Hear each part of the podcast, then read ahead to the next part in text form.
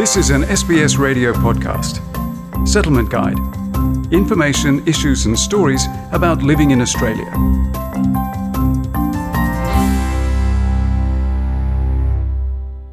If your visa is set to be cancelled during the coronavirus pandemic, not seeking prompt legal advice could jeopardise your chances of lawfully staying in Australia.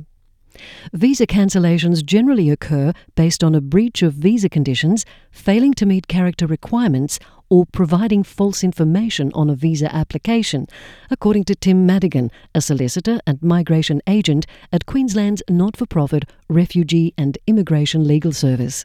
Once a visa is cancelled, a person becomes what's designated as an unlawful non citizen in the migration law. That means they are subject to being put into immigration detention and removed from Australia. Madigan recommends a fast response upon receiving the Department of Home Affairs notice of intention to consider cancellation of your visa. The safest thing to do is as soon as you get that notice, at that day, you try and get some advice about it because sometimes the deadlines are very short. They can be as short as a few days or a week. Sometimes you get 28 days to respond. So, yeah, it does vary depending on what type of cancellation it is. Legal Aid New South Wales's solicitor Kate Bones says providing incorrect information can affect a person's visa status right up to the point of their citizenship application.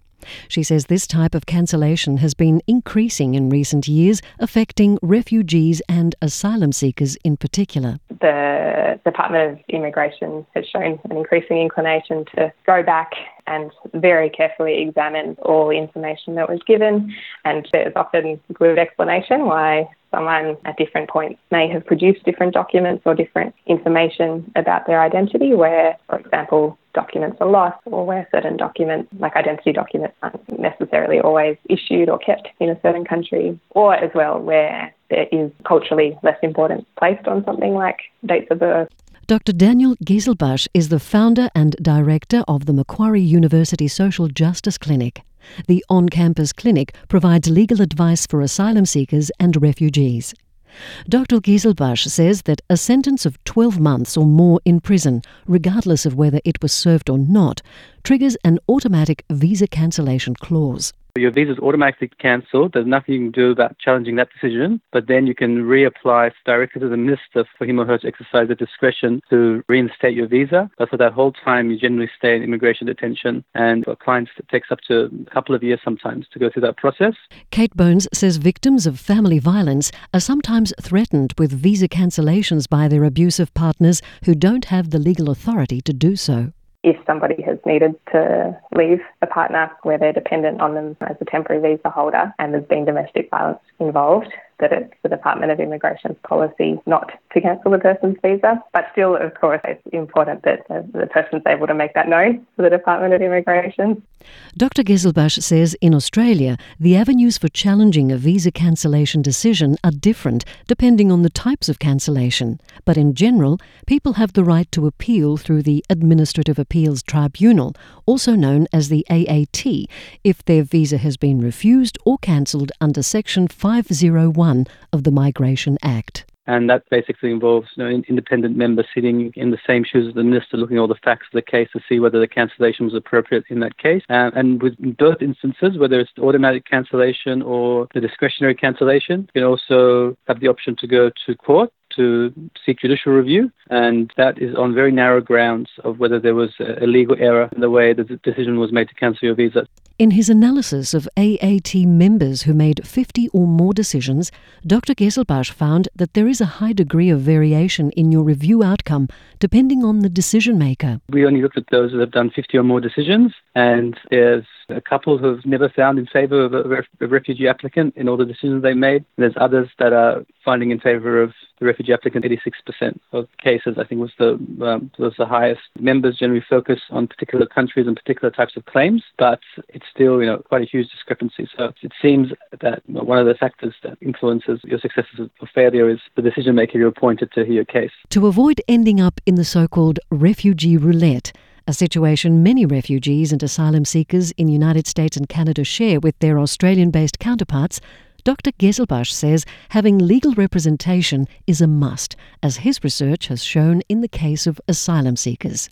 Madigan says you can apply for a bridging visa to stay lawful in Australia before your visa expires while you await your review outcome by the AAT or as you make attempts to leave the country during the coronavirus pandemic. If a person is needing to make arrangements to leave, and if you can show there's no flights to your home country or there's no, your government is not letting people into your home country, then that would be a pretty strong indication that you're still trying to make arrangements to leave Australia.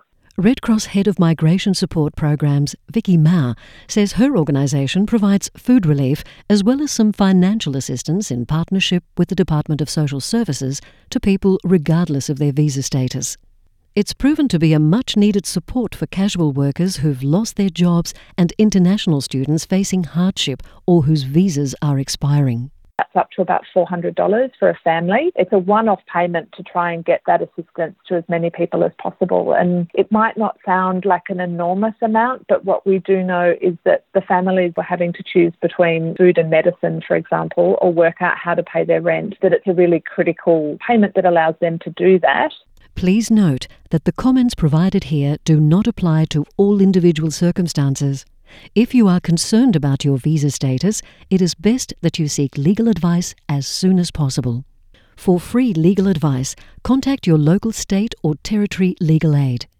Refugee and Immigration Legal Service, or RAILS, is a free service based in Queensland.